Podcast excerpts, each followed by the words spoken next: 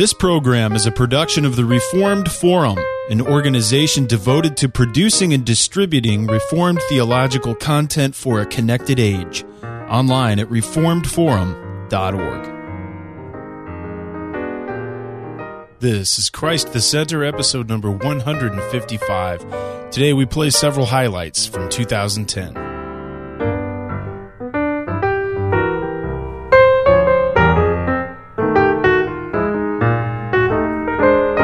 Welcome to Christ the Center, your weekly conversation of Reformed theology. My name is Camden Bucey, and this is episode number 155. Today we finish our third full year of Christ the Center episodes. And to date, we've been able to bring you a new episode every Friday since we began three years ago. And it has become our tradition to close each year with a brief selection of highlights from the year's episodes. And so today, we're bringing you clips from eight different episodes that we think provide a decent representation of the types of discussions we have on Christ the Center. But before we get to the clips, I think a big thanks is in order. I want to thank each of our listeners and especially our supporters who have kept us running for the last three years.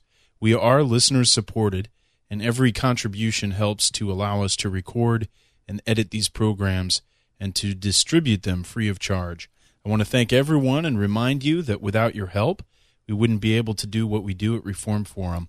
So please continue to help us out and visit reformedforum.org/donate to contribute.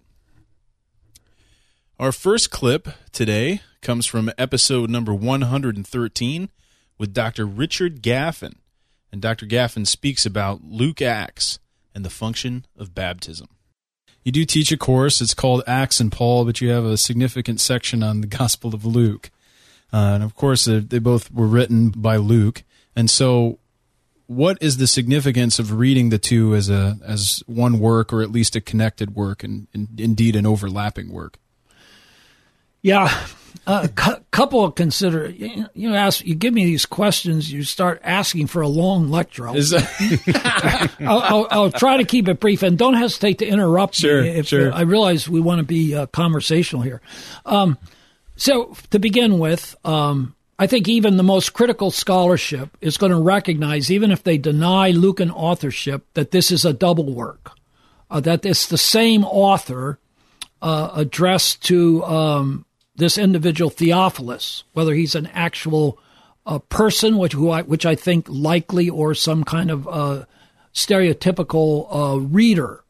And I, of course, see no good reason for questioning Lucan authorship. But it's uh, so by by its by the the markers, the literary markers. this is really not so much uh, two works, but a part one and a part two to Theophilus that make up a double work. Uh, I think what further reinforces that is the overlap, as you'll look at it, between the close of the gospel, uh, beginning at verse 44 in chapter 24, mm-hmm. and the beginning of Luke 1, uh, 3 through 11, dealing with the same material. That shows, uh, that reinforces that. And um, so it means that, well, somebody has put it slightly overstated uh, that uh, Pentecost, what happens on the day of uh, uh in Acts two, is the high point, uh, the climactic point of the entire two volume work. Hmm. And um, I think that has, as I said, it's overstated. Um, but I think it makes uh, it, it, it contains an important point, and that is this, and, and I would qualify it to make it an acceptable point that cross, but particularly resurrection, ascension, the reception of Jesus in his ascension as a reward for his work and the out of the Spirit and the outpouring of the Spirit on the day of Pentecost, uh, as they they constitute a uh, temporally distinct but a kind of complex of events. Uh, mm. That is uh, the, that that that event complex is the heart of the two documents, and that's why Luke. Um, it's important to look back into um, Luke's gospel, uh-huh. and I don't know if you want to talk about that further. Well, I, I, do want to make the point uh, for those who who might have missed that. For some of our younger or, or uh, those who haven't studied under Dr. Gaffin or read his books, there's a there's a major significance in saying that that all these things are a complex of events and that they're connected because oftentimes Pentecost or Christ's work is truncated before Pentecost and therefore you start to allow for Pentecost to be repeatable and other things. So the case we're going to lay for cessationism and uh, for the closing of the canon, etc., in in the next few moments is bound up with that understanding that Pentecost is a once for all event uh, tied to Christ's work, and, and it can't be repeated or, or continued any more than Christ could come back again, die again, and be resurrected again. Yeah, that's yeah. Uh, that's very well encapsulated, summed up.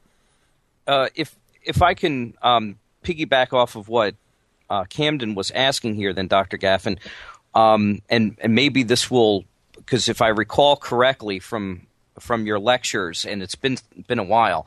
But uh, if I recall correctly, there is a very important literary connection, is there not, between the baptism of Jesus in the gospel and then the outpouring of the Spirit given in the book of Acts? Yeah, very definitely. See, Acts one five. See, just before the the well known statement of verse eight, uh, Jesus there uh, tells the uh, disciples um, that they're to remain in Jerusalem and await the Holy Spirit. Will come not many days now, and then he cites John's. He references John's baptism uh, that John baptized with water, but you'll be baptized with the Holy Spirit not many days from now. And you see what that does. Acts 1 5, what Jesus does is point us uh, in two directions at the same time forward to Pentecost, mm-hmm. but back to the ministry of John, uh, as you were you know bringing it up in, in the way you posed the question, and shows then um, uh, how the fulfillment on the day of Pentecost is the um, the what takes place on the day of Pentecost is the fulfillment of John's prophecy when he said, "I will baptize you with whole, with uh, I baptize you with water. He that is the Messiah coming after him will baptize you with Holy Spirit and fire. And then in the narrative in Luke 3, what happens immediately after that, uh, as if you will, in the redemptive historical flow, John the Baptist transitions now to Jesus, uh, who is the Messiah. Um, he is baptized with John's water baptism, uh, as a way of marking him out as the one who's going to be our sin bearer, uh, as the one who is going to going to uh, become involved in struggle against kingdom state, Satan's kingdom that will bring him eventually to the cross. Uh, as he's marked out by John's water baptism in that way, at the same time he receives the Holy Spirit for that messianic task. So there's kind of an analogy or parallel between the Jordan and Pentecost. What the Jordan was for Christ, Pentecost is for Christ's people, mm. uh, the church. Uh, and um, what about the connection there when John says, "You know, I baptize with water, but one is coming who will baptize in in the Holy Spirit and in fire." Uh, what could we say for the baptism of the Spirit and fire as it relates to Pentecost?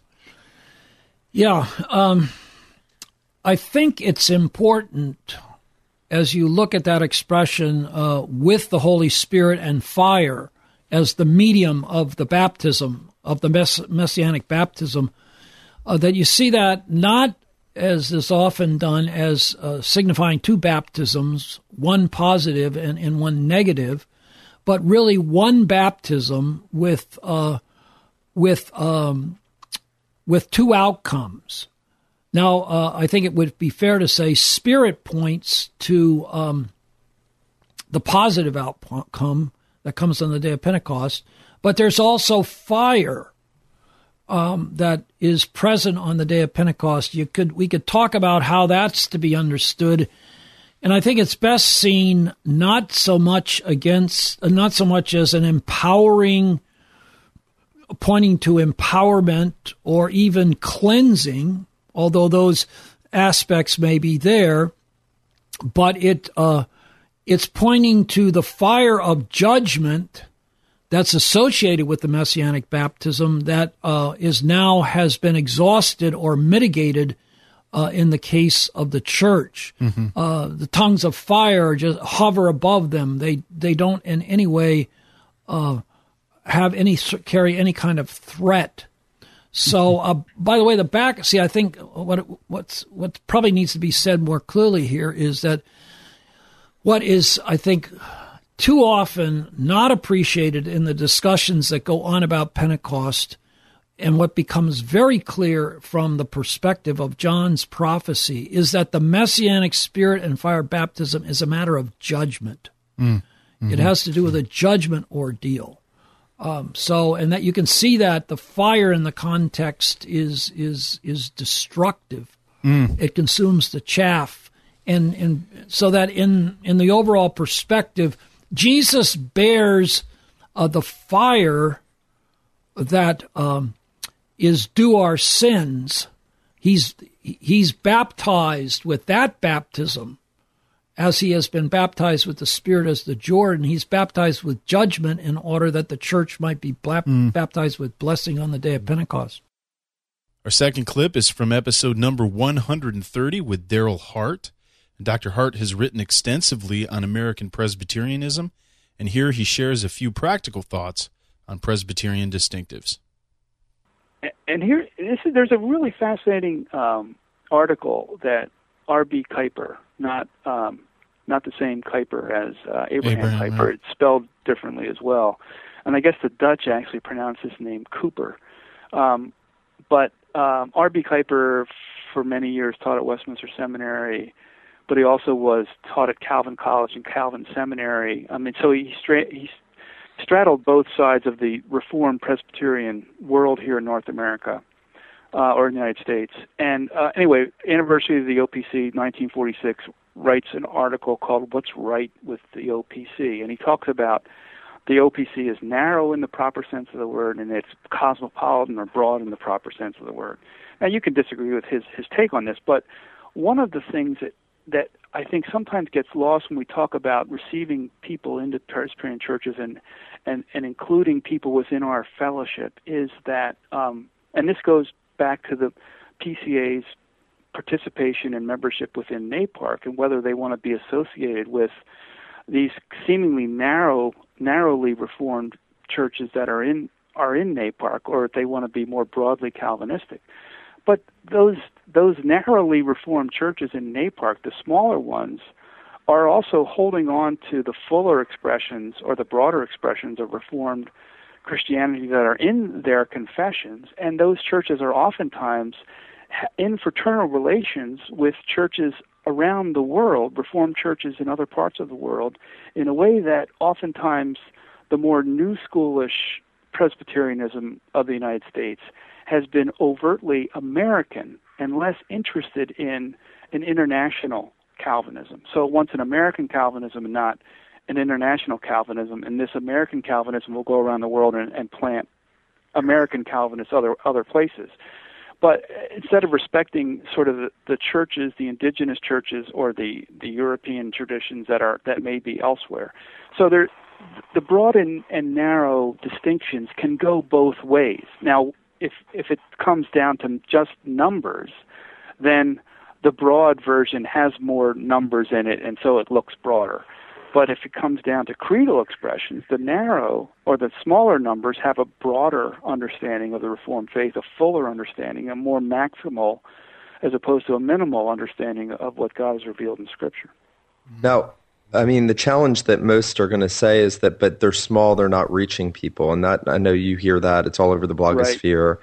Right. Um, and so I think your point is intriguing that they have um, connections. The smaller Reformed denominations often do have uh, more of a worldwide connection with other churches and ministry with other like-minded churches, and are less Americanized in that sense. But do you think? And I'm just giving you a chance here to to just get your thoughts out on this. Do you think we have that the smaller Reformed denominations can learn from the more? I'm going to use the word missional. Um, right expecting our listeners to know what that means to some extent. Do you think we can learn from that as you know reformed, confessionally reformed, smaller denominations? Um, I mean, I, I, I have to say yes because I'm willing to listen, but I'm going to listen to the missional folks with my Presbyterian ears on. And, right. and and I am limited by what I can hear. I know that sounds narrow-minded, but that's the nature of having a confession and having a polity. I mean, I think you know, one of the things that old school Presbyterianism stood for was a jure divino Presbyterianism. This is a Presbyterian rule by God, by divine right, in effect. Right. Um, right. And that God had revealed, God has revealed Presbyterian polity, and Presbyterian order, as the way to run the church. It's not just an option or a preference, but it's the real deal. And so, right. you know, and that involved with that, of course, is Reformed worship or Presbyterian worship and the regulative principle so I'm willing to to to think about ways that we we can try to to reach new new converts for Christ. I mean that that has to be the case. Um, but we have to do it in a Presbyterian way, and that's always that's always the tension. Right. Is that the Presbyterian way appears to be less effective, but over here's here's the upside of the Presbyterian way. It sticks with the convert for the long haul. Mm. So that right. the Presbyterian way is not simply interested in converts, it's also interested in shepherding a convert over the course of his or her entire life. And you know, when you get to the end of end of a life, as I recently have with with two deceased parents, I mean, that's that's in some ways when the real test comes. It's not whether that person decides in their 20s to go to your church and to to join in the the fellowship and and the up up tempo worship is that person where's that person going to be when they're on their deathbed not to bring right. you know that kind of kind of um decisive question there but you know so will they still be you know really looking to their lord over the course of a lifetime and and that's also what the presbyterian um polity it seems to me or the reformed christianity is interested in. It's not simply the, the new converts, but it's also the old timers. We need to right. care for them as well. Today's third clip comes from episode number 134, where we had the privilege of interviewing Chad Van Dixhoorn on the fascinating Westminster Assembly Project. Chad, um, most of our listeners will be aware of that there were some division among assemblymen on certain issues like active imputed righteousness and um, I know covenant theology. You guys have put um, Edmund Calamy's uh, discourse on two covenants on your website. For those that don't have access to EEBO, Early English Books Online, that is on on your site, and very thankful for that. But um, I think that opens up a whole world of questions for many of us that we don't have access to the the research. Will the papers and the minutes that are being published will they will they open up historical um, research as to who was on the committees, the discussions that ensued, things like uh, Stephen Marshall preaching the in, uh, infant baptism sermon, and how those things affected the assembly, and maybe opening up more of the differences that existed between individual members, and then how they came to a unified. Um, a unified uh, statement, walking together, really going as far as they could. Will that will that really open up a significant realm of research? Well, well, I well I think so. Um, this edition is is going to open up new avenues in terms of just understanding the assembly. I think it'll be useful for biographers. It'll be useful for those who are trying to understand the development of these texts. Uh, if if the minutes and the papers are used together, um, the areas which remain the, the most sparse are those behind the confession and catechisms. Um, the areas which are richest in their documentary uh, trail or, or, or, traces are those regarding worship, church government, and the revision of the 39 Articles. Um, so inferences need to be made from those discussions in, in reading later discussions. Um, nonetheless, I think with these, uh, I, I, just did a sort of a, a test pilot on chapter one of the confession, just try to look at what I have in front of me, the minutes, the papers, and so forth. In what ways could I enrich this first chapter of the confession? And it was was, was very helpful for me. Um, I think the same thing's going to be true for biographers. Uh, that they're going to uh, really find this uh, a real mine of information, and the same with uh, historians of theology. If you're interested in covenant theology, what the assembly debates and what it doesn't debate should both be very significant. Um, and and the same with uh, you know discussions of justification and and, and so forth. So certainly, I, I think this will be a, a, significant help for us. There's no real record like this. Um, it perhaps certainly in the Reformation period, perhaps in the history of Christianity, a synod that's so well documented. You know, we want much more. It's sad how much has been lost, but the traces uh, of uh, argument and, and discussion that that remain uh, are, are are are extraordinary. Uh, another hot button issue you, mentioned justification, and of course the imputation of Christ's righteousness, both active sure. and passive, was one of those issues. But another one that's that's come up in in the last several years is this discussion of union with Christ and its position within the Ordo Salutis and relation to biblical theology and the Historia, etc.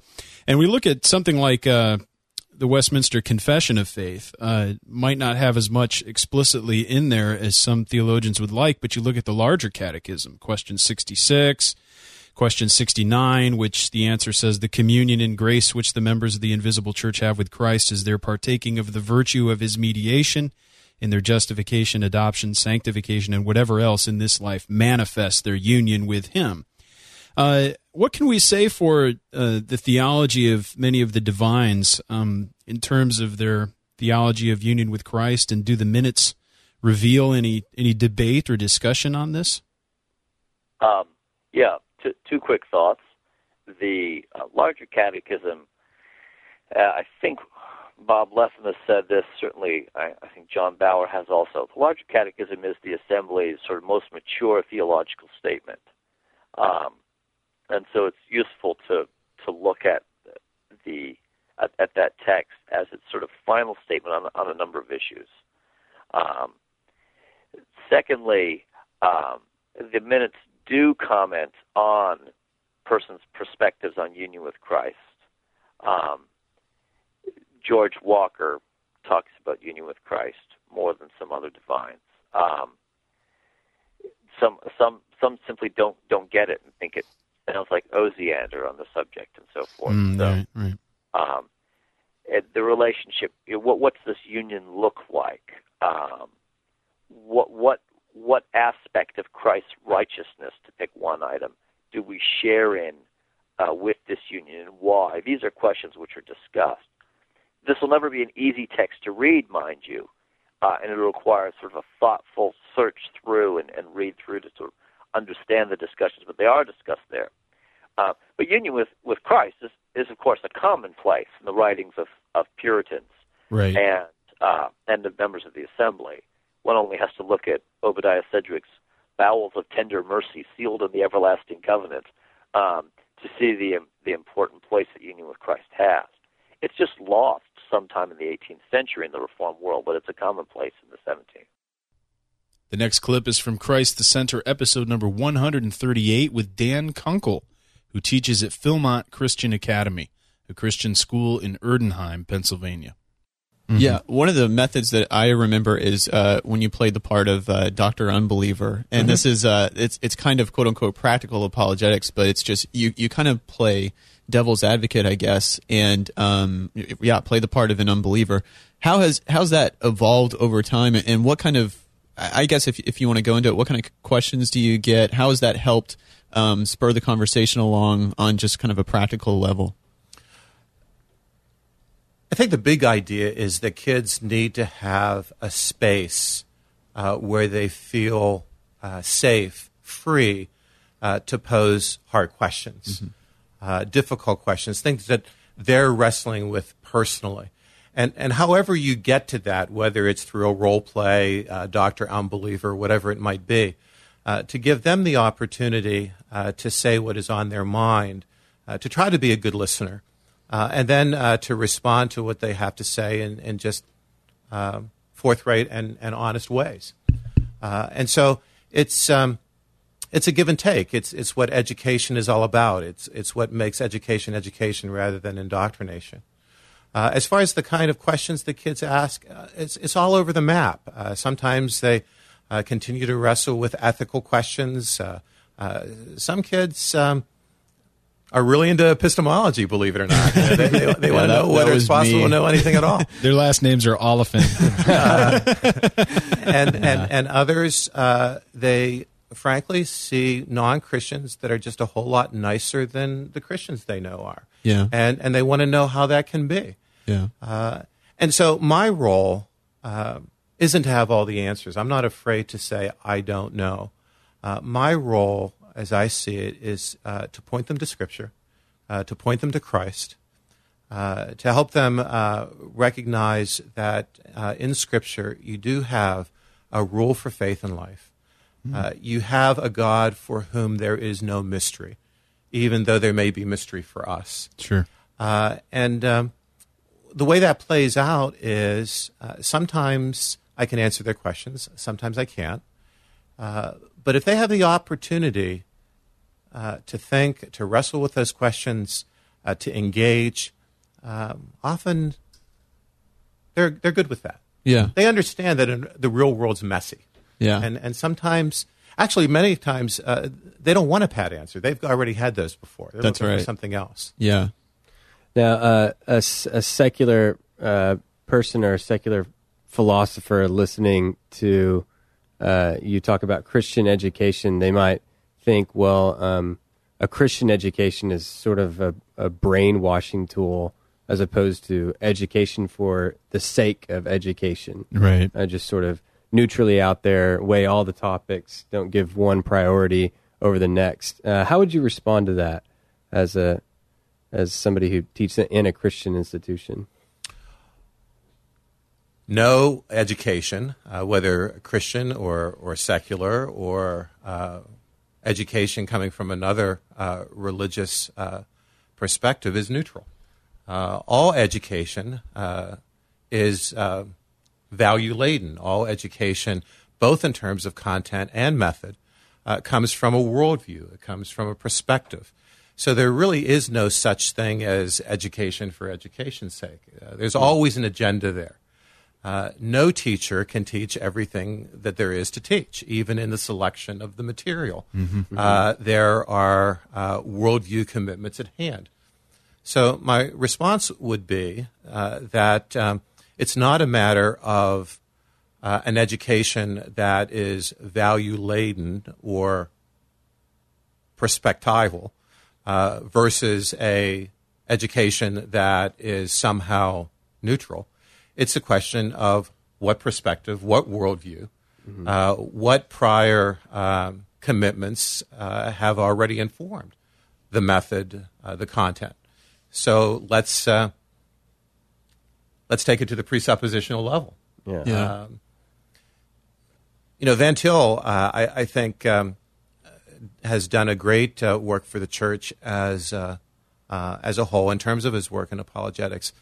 But uh, I'm prepared to argue that some of his uh, most in, enduring work, his in some way, uh, his uh, greatest le- legacy is actually in the area of education, mm-hmm. because uh, he made it so very clear that um, it is the triune God of Scripture that provides the foundation for knowledge of any kind. Amen. Uh, and uh, we bring that, uh, we attempt to bring that into the classroom, not only in Bible class, but in history yeah. and science and math and the arts.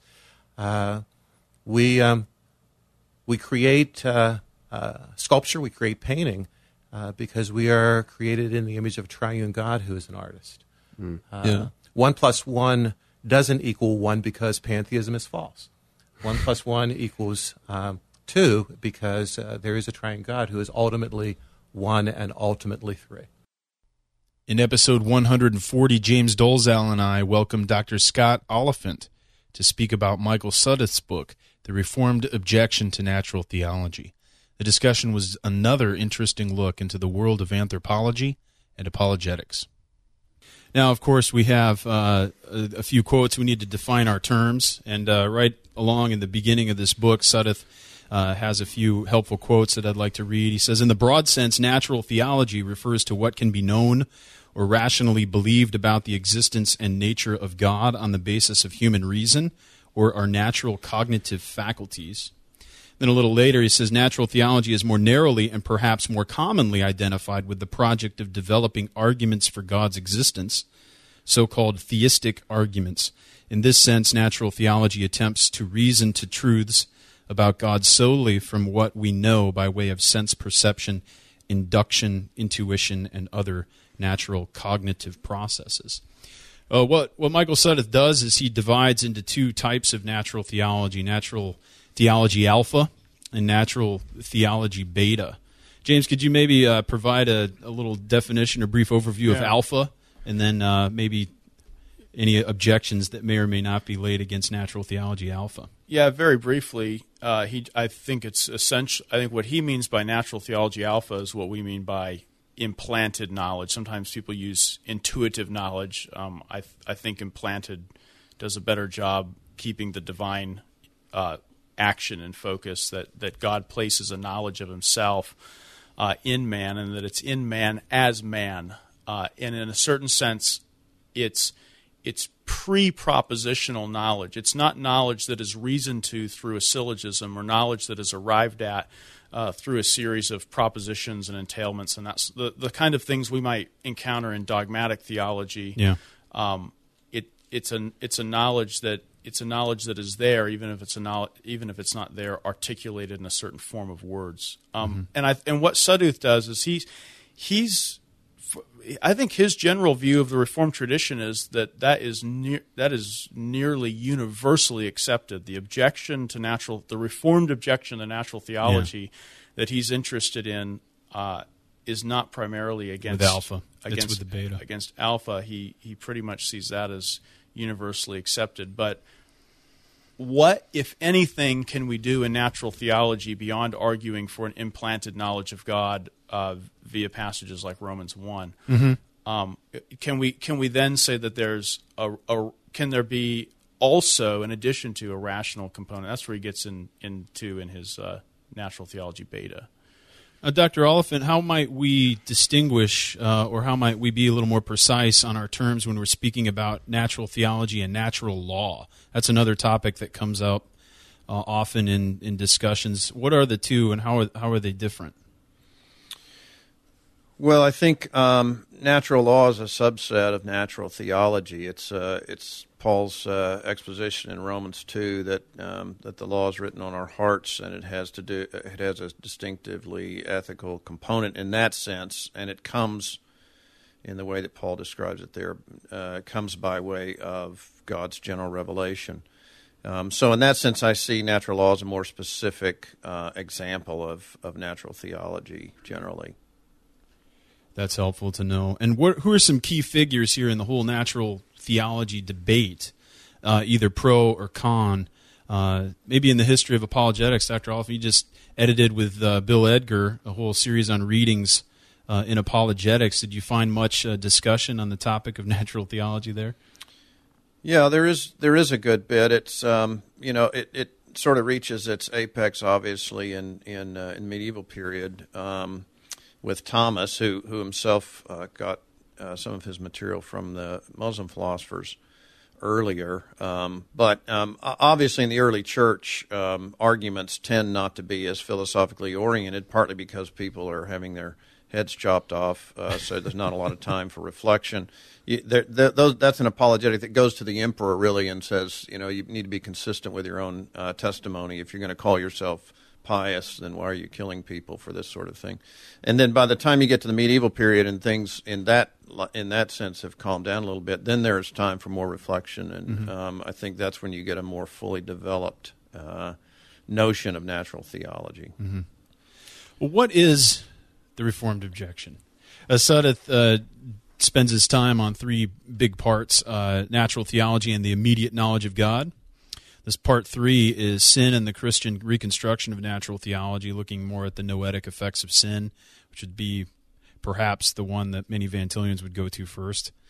Uh, and then part four, the logic of natural theology. If we dive into part two here, natural theology and the immediate knowledge of God, James, why would the Reformed object to natural theology given an understanding of well, the immediate knowledge of God. I'll first say that Sudduth, with his first chapter, really lays down that the notion of the reformed objection to natural theology is a misnomer. I think he's, I think he's, do, there's a little bit of tongue in cheek with the title of the book, uh, especially with his definite article there, uh, because uh, not only is there not a universal objection to natural theology, um, the objections that are there are hardly uniform, and a lot of his book is showing uh, is showing varieties from from reformed uh, perspectives. But in terms of in terms of the question of the immediate knowledge of God, uh, two objections potentially come up that he identifies. The first is that that um, natural theology alpha, what he which he calls that implanted knowledge of God.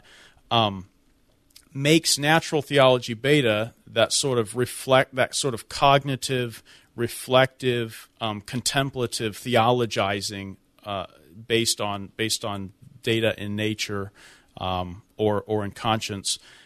It it makes that it makes the deliverances of natural theology beta irrelevant. Meaning, yeah, they may be tr- uh, nat- you know it may be true. You may have reasoned through all these things and come to these conclusions that God is this or God is that based on your observations of nature. And yes, uh, you know you you may be right, but it, it's it's entirely irrelevant and time uh, poorly spent because you already have the knowledge of this God implanted. So, because you have an immediate knowledge of God, we don't need to seek a natural knowledge of God beyond what's already implanted. Uh, we can just say, "Look, we've got the implanted. Let's go. Let's go do biblical exegesis." Um, we're not, you know, we're not going to do we're not going to do reflective theology based on, uh, you know, conscience or laws of nature or this type of thing. Mm. Um, that's the softer argument. The, the stronger immediacy argument is what he calls the exclusive immediacy, mm. EI. He does a lot of the little kind of Plantinga type formulas. Every, everything is reduced to a sort of analytic formula for Sudduth, which is difficult at the outset, but if you can catch on to what he's doing, it, it becomes helpful as a shorthand.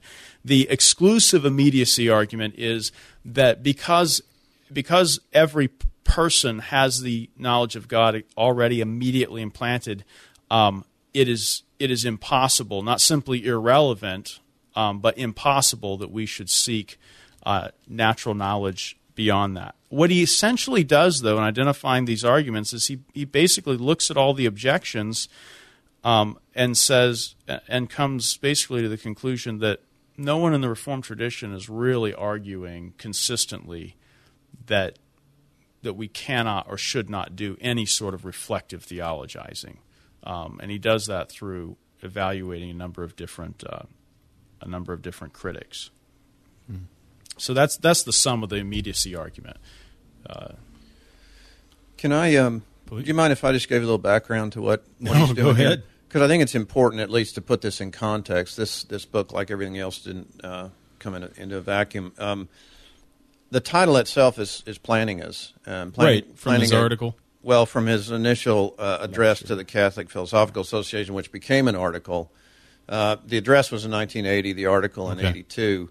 Um, and and what, what Plantinga was trying to do, I think it's important to see because Sudduth is working on a corrective to this, which which I think Plantinga I would agree with, um, given his endorsement on the book.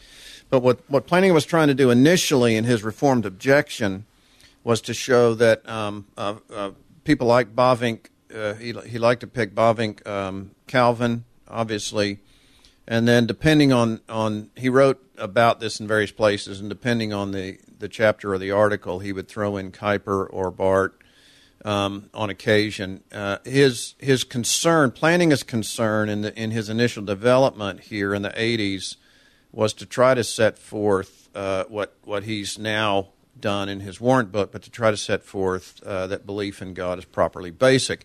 That's a response, uh, arguing that is a response to the so called evidential objection, which really uh, was, the, uh, was the predominant view in philosophy and analytic philosophy, and that is that you can't believe in anything at any time without sufficient evidence.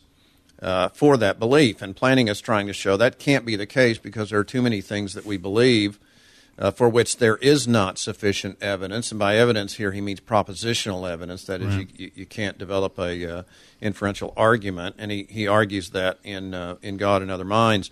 And then he, he moves uh, in, in his epistemology uh, to uh, toward what he called initially a reformed epistemology, meaning that he, as he argued it, uh, Bavinck, Calvin, all these guys were saying in, in various ways what Plantinga is saying, and that is that belief in God is properly basic or can be properly basic. That doesn't negate inference. It just says that inference is not needed for rational belief to be there.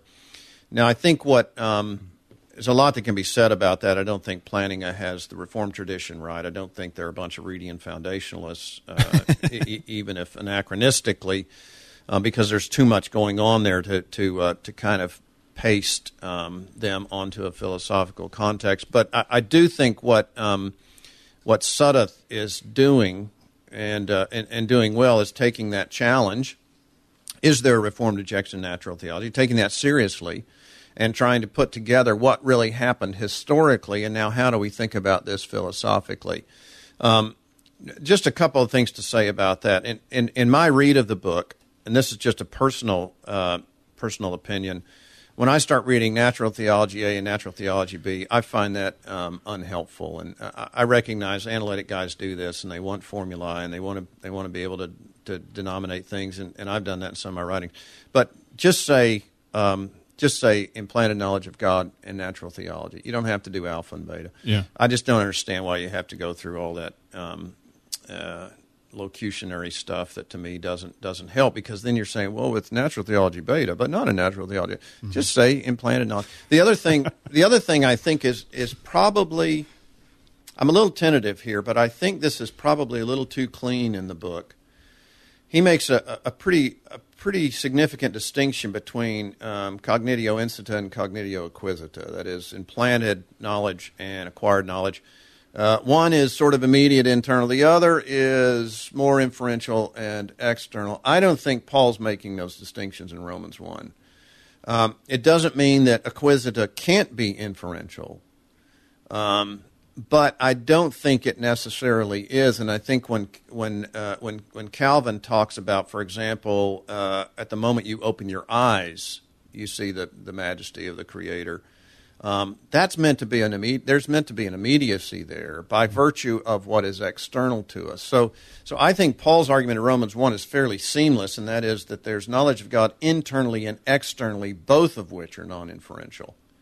The acquired can be inferential, and Sudduth agrees with that. But I think the distinction is a bit too hard and fast uh, between you know what what he sort of denominates alpha and beta, and um, I, I think when you begin p- part of the part of the issue, if I could ramble on for just one minute, I think part of the issue here, and um, this runs both ways, but oftentimes philosophers try to make um, theology philosophy. Uh-huh.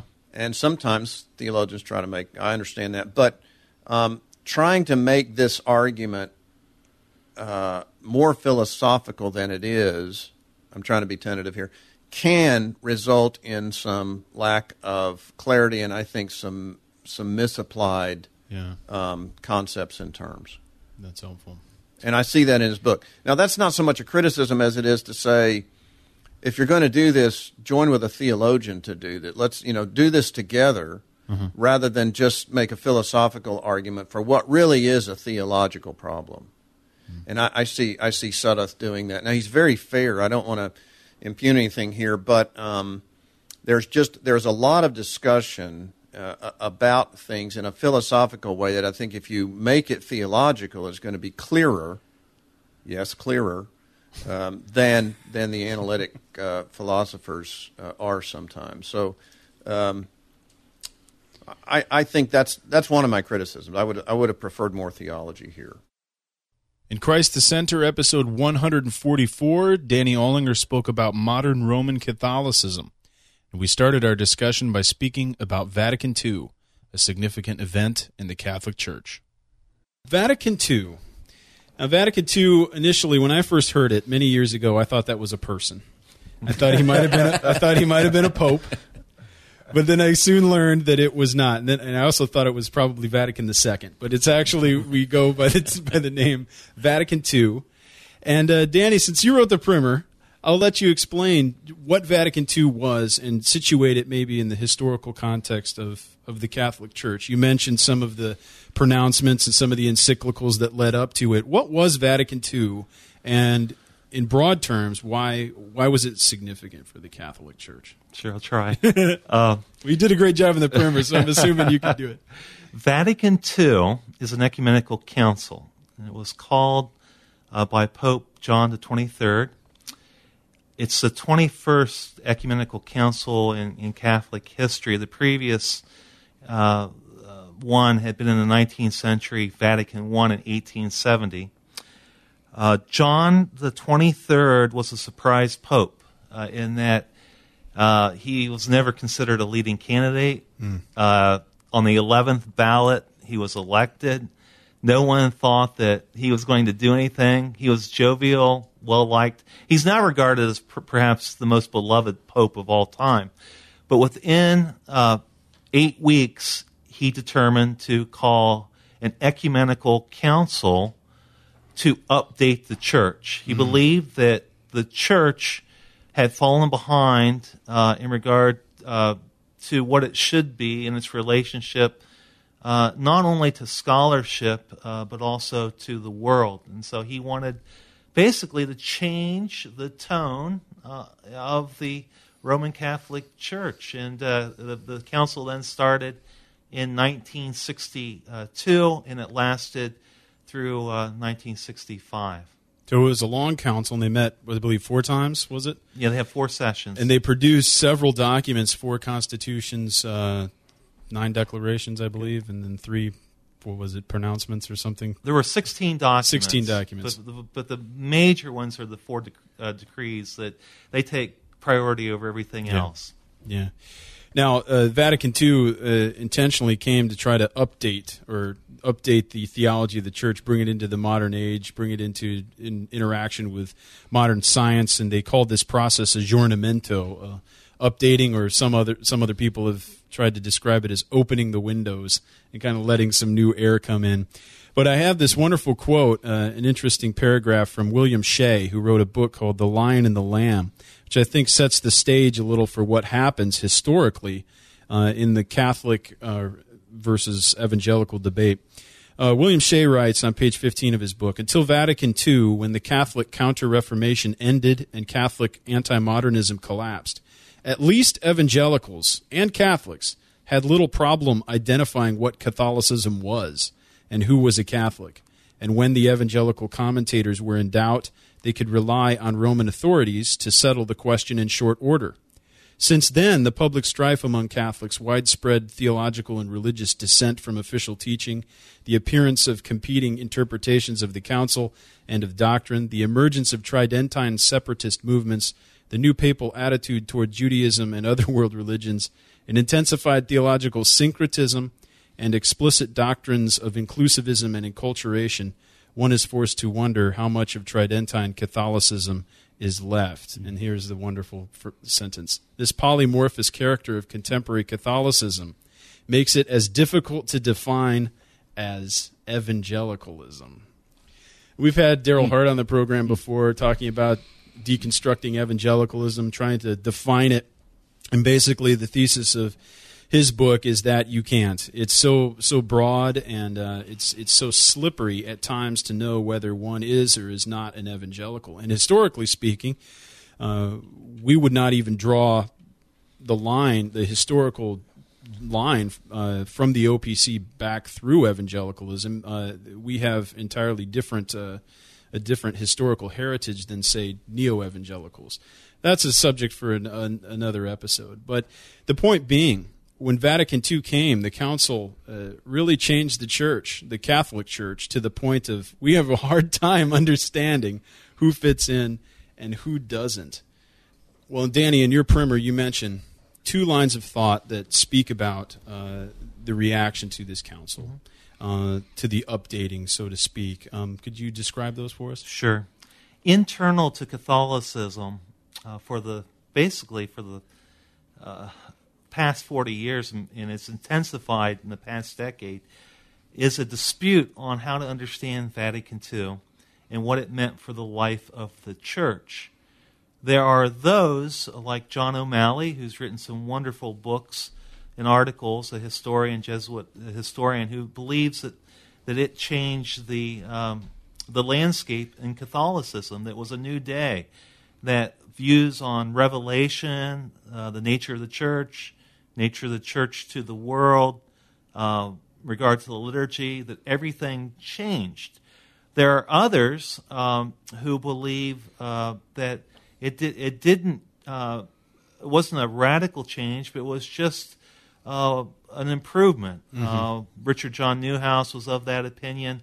The current Pope, Pope Benedict, is of that opinion, and Pope Benedict has been very hard on the other side, calls them a, a hermeneutic of, of uh, discontinuity that has harmed the church greatly. Um, and so that's the dispute going on within the church. And I think it's fair to say that the theologians from Marquette to, uh, to Duquesne to wherever and the priests are overwhelmingly advocates of the hermeneutic, uh, hermeneutic of discontinuity. Yes. They don't. They don't agree with Pope uh, Benedict, and they and they disagree radically with, with Richard John Neuhaus and what he, um, uh, uh, you know, argued. So uh, here we are as evangelicals, and we're we're on the sidelines listening to this debate, and it's often easy for us to, I think, get duped. And so Mm-hmm. that was part of the purpose behind writing uh, the article was to try to at least to put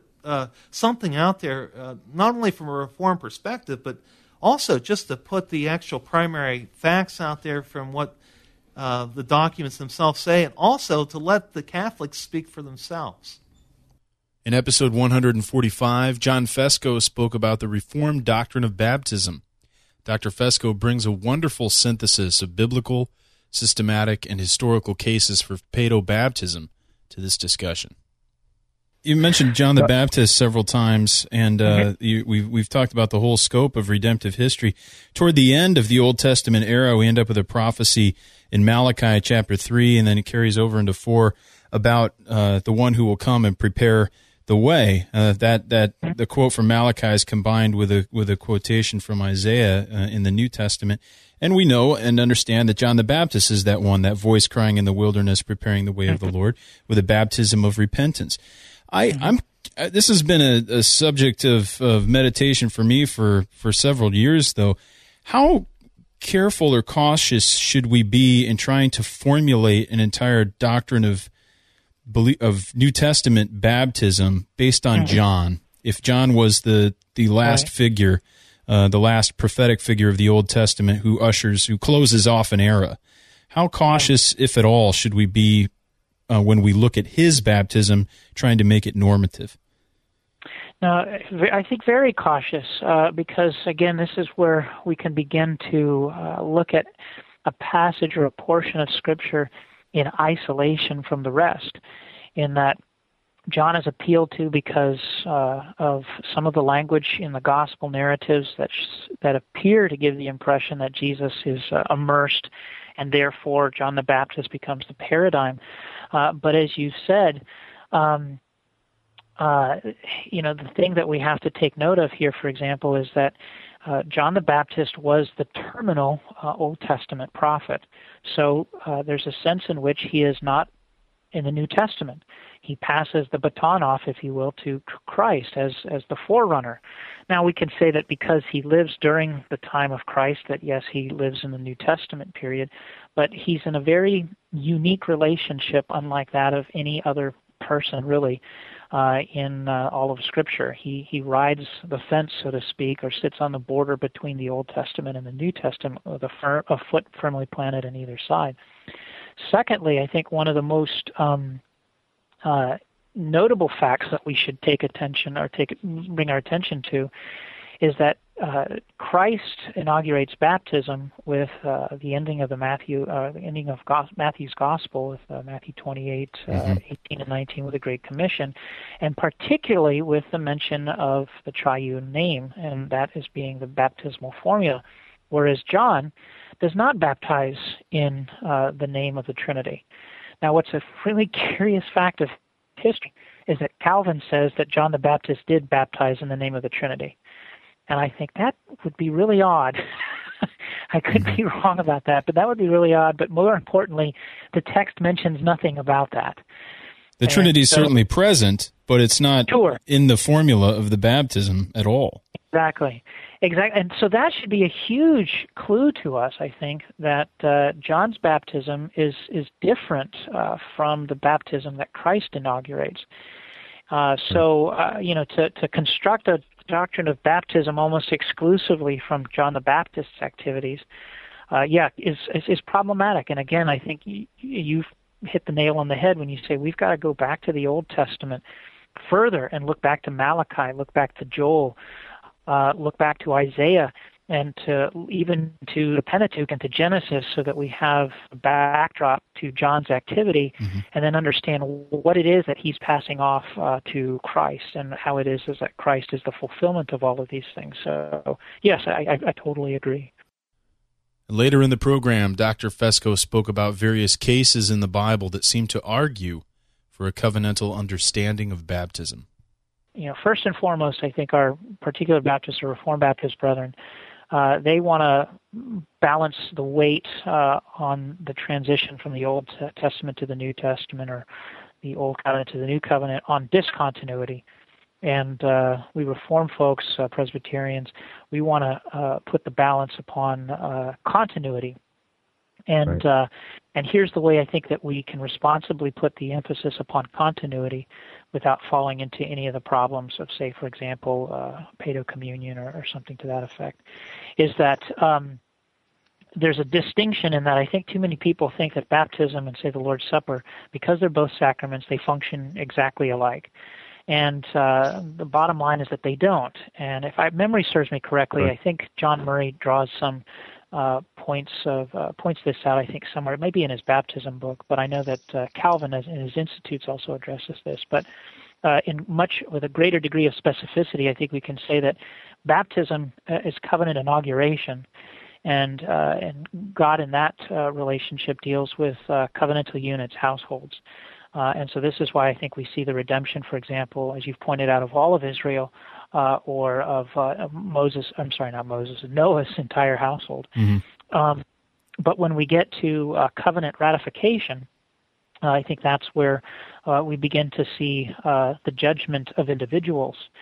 And in particular, you see, um, you know, some of Noah's sons, Ham and his sons, judged right. because of their ungodly activity, and that with the repetition of the cursing of seed, I think that that is uh, an, uh, evidence that the seed of the serpent is still alive. Just as uh, Genesis 3 closes with the cursing and blessing of seed, so you see there in, uh, in uh, at the end of the flood in Genesis uh, 8 and 9 that you see the blessing and cursing of seed to remind us that the seed of the serpent is still present. And then same thing here with the Exodus that all of Israel is baptized, including their infants, which is a point I think that we Reform folks need to emphasize more. Infant baptism is present in the New Testament. It's right there in 1 Corinthians 10. Right, right. But what people don't make the connection is they don't see in Exodus 24 the covenant ratification uh, where the elders of Israel alone, uh, and Moses and Aaron and the priests, ascend to Mount Sinai and um, they eat in the presence of God unharmed. And in particular, what I think is so crucial to making this connection is that there are only two places in the scriptures where you find the terms blood and covenant or blood of the covenant mentioned, and that's in the uh, Lord's Supper narratives in the Gospels. And then it's also in that Exodus 24 narrative where Moses sprinkles mm. the hmm. blood of the covenant upon the people, and they personally, as well as corporately, but personally ratify the covenant, saying that I will do this, and if uh, if I don't, then may its curses fall upon me. And I think we see that especially in the Lord's Supper. And here's the, an important distinction that I'm going to throw out: is the Passover the significance of the Lord's Supper, or is it the occasion? And I would say I think it's the occasion of the Lord's Supper, not that it's an exact correspondent to uh, to, uh, to to the Passover. So that when we look at the Lord's right. Supper itself, it's covenant ratification. It's a miniature anticipation of the final judgment where Christ is present and we ask ourselves, Am I looking to Christ by faith? That is something that only uh, somebody who makes a profession of faith can do. And, I, and that's why uh, you know, I think Paul makes the statements that he does there in 1 Corinthians 11 that you have to rightly recognize the body and blood of Christ. And so that's uh, the important distinction the difference between covenant inauguration and covenant uh, consummation, or you could say inauguration and ratification, perhaps. Our final clip comes from episode 146, where we were privileged to have Dr. Peter Lillback and Dr. Carl Trueman on the program to speak about Christianity and politics. Dr. Lillback, you've written a, a, a very intensive book on uh, the subject of George Washington and his spirituality. Uh, you would argue his orth- Orthodox Christianity, or, or, close to that.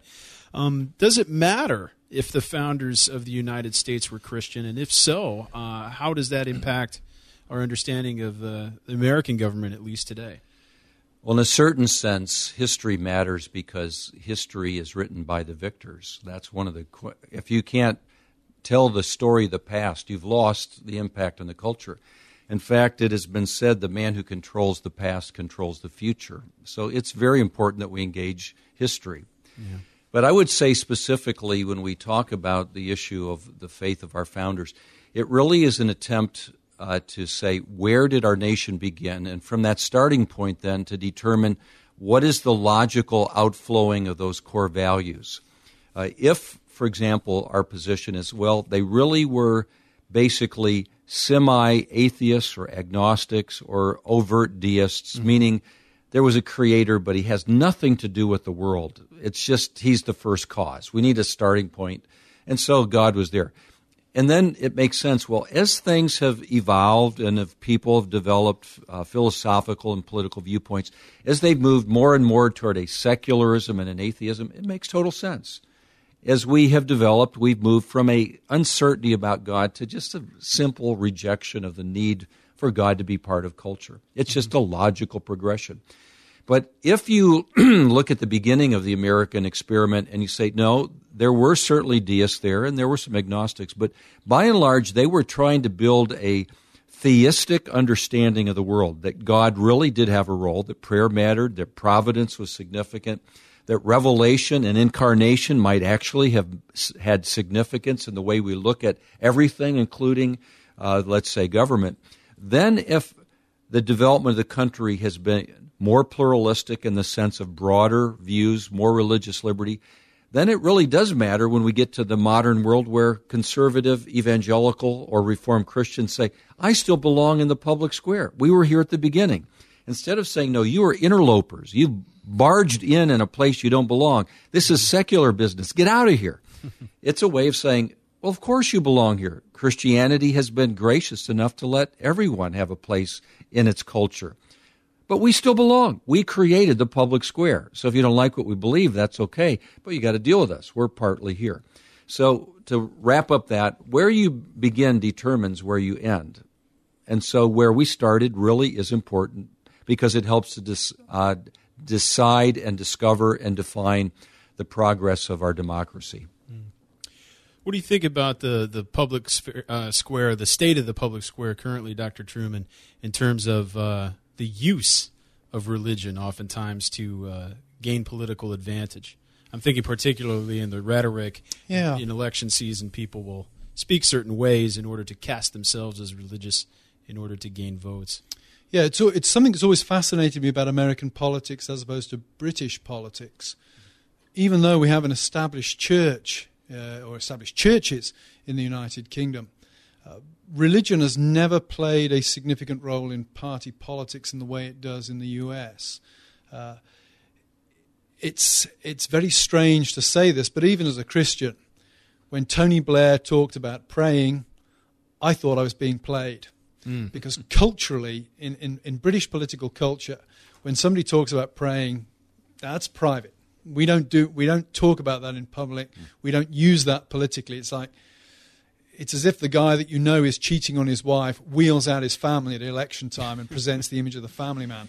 Something doesn't quite ring true about it. But in 2004, uh, John Kerry basically had to do that in order to present himself as even a viable candidate. Yeah, and I, I remember, um, I can't, I think it was 2000, 1996. My wife and I were living in Michigan mm. at the time for six months, and it was the it was Bob Dole versus mm-hmm. Bill Clinton uh, runoff in the election there. And it fascinated me how Clinton uh, had to present himself, know, appear going to church with a great big Bible, these kind yeah. of things. So the difference between British and American culture on that point is quite fascinating.